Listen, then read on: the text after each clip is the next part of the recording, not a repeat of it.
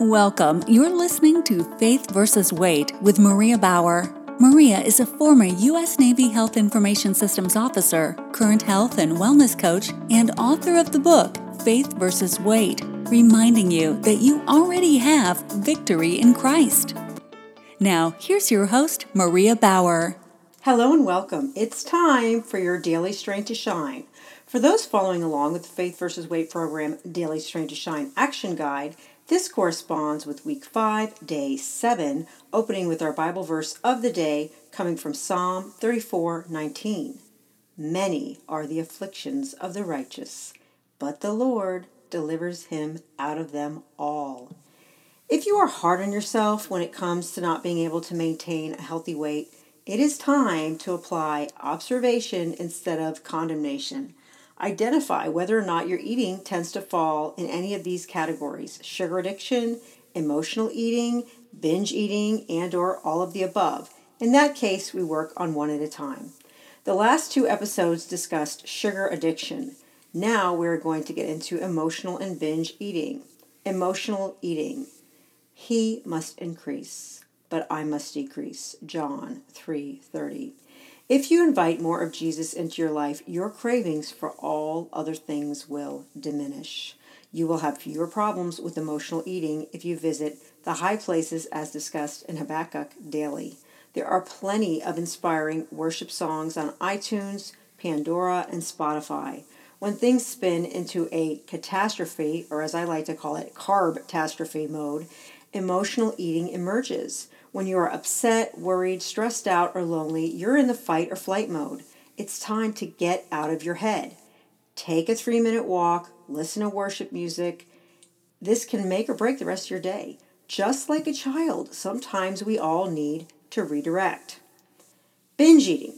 Emotional eating may stop with a few extra servings, Binge eating takes you into another territory. Although people do not like to talk about it, it happens way more often than most people realize. Like emotional eating, reaching for any substance other than what it is intended for gets things out of whack.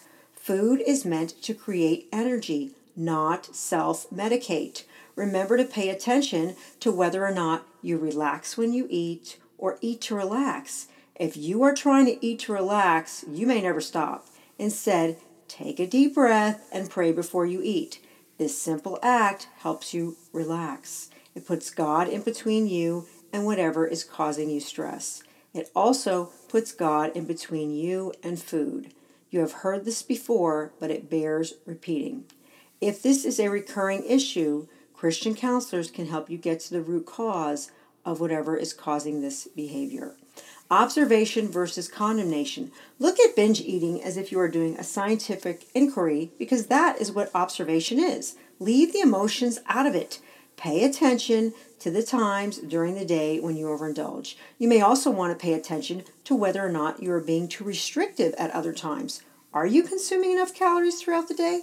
If you skip breakfast every morning, it should come as no surprise when you binge at night. Skipping lunch and afternoon snacks almost always guarantee that you will overdo it at dinner time. Make some non emotional observations. Do you binge on certain foods at certain times? Write down how you feel before and after a binge. Have you cut out starchy carbs altogether and now you are inhaling the bread basket instead of having the healthier starchy carbs in the evening as suggested on the Faith versus Weight plan? This is the reason there are no off limit food categories on this plan. Instead of deeming a food category off limits, find another food in the same category that you are able to limit. For example, in the sugar category, candy corns are something I can easily overeat, whereas I don't think I've ever had more than one black chocolate truffle. They're just too rich, and they are also made with real ingredients. Candy corns are what I like to call a virtual reality food. They're not really food. For me, corn syrup hyperstimulates my palate, causing the normal cues of satiety to malfunction. Most processed foods fall in this category for most people.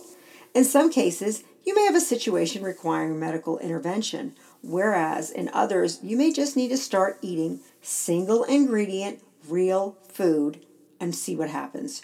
Real food comes as a single ingredient. An egg is just an egg. You are better off combining single ingredient foods. You can mix an egg with vegetables and now you have an omelet. You may also top it with some Parmesan cheese and olive oil.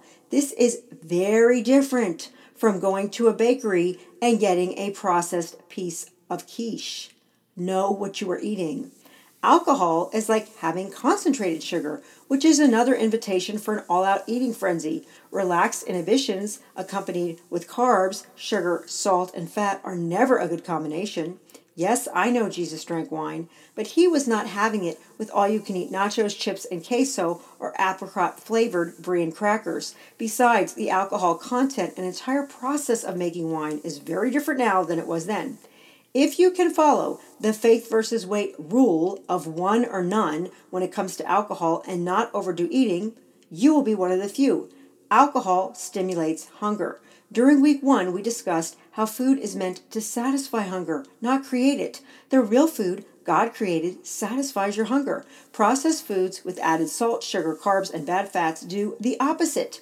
We are not smarter than God in any area, especially this one. Throw alcohol in the mix, and all bets are off. There is a reason you can't eat just one. Families with substance abuse or chemical dependency issues may have a tendency to overeat. Obese individuals' brains light up like a Christmas tree when they eat sugar. Do their brains light up because they are obese, or is it something causing their tendency toward obesity stimulating their brains? I think it has more to do with the latter, having the physiological tendency in the first place. Just like alcoholics can't have one glass of wine, it is difficult for many people to have sugar without overdoing it. For those who are obese, it is harder. Regardless of whether or not the chicken or the egg came first, avoid foods that trigger binging. Get off of the train before it derails. The likely suspects. Besides salt and bad fats, it is worth looking more in depth at these two other triggers. Sugar. Even certain fruits can be dangerous ground. Low glycemic berries, strawberries are a winner, and green apples, which for some seem to be better than red when it comes to weight loss, are a good choice. I also enjoy one half of a pink grapefruit. Stay away from dried fruits and tropical fruits other than yellow slash green bananas. A banana is the same number of calories whether it is green or black. However, a green banana is mostly resistant starch, whereas a black banana is mostly sugar. Think banana bread. Since resistant starch naturally blocks fat, greener is always better.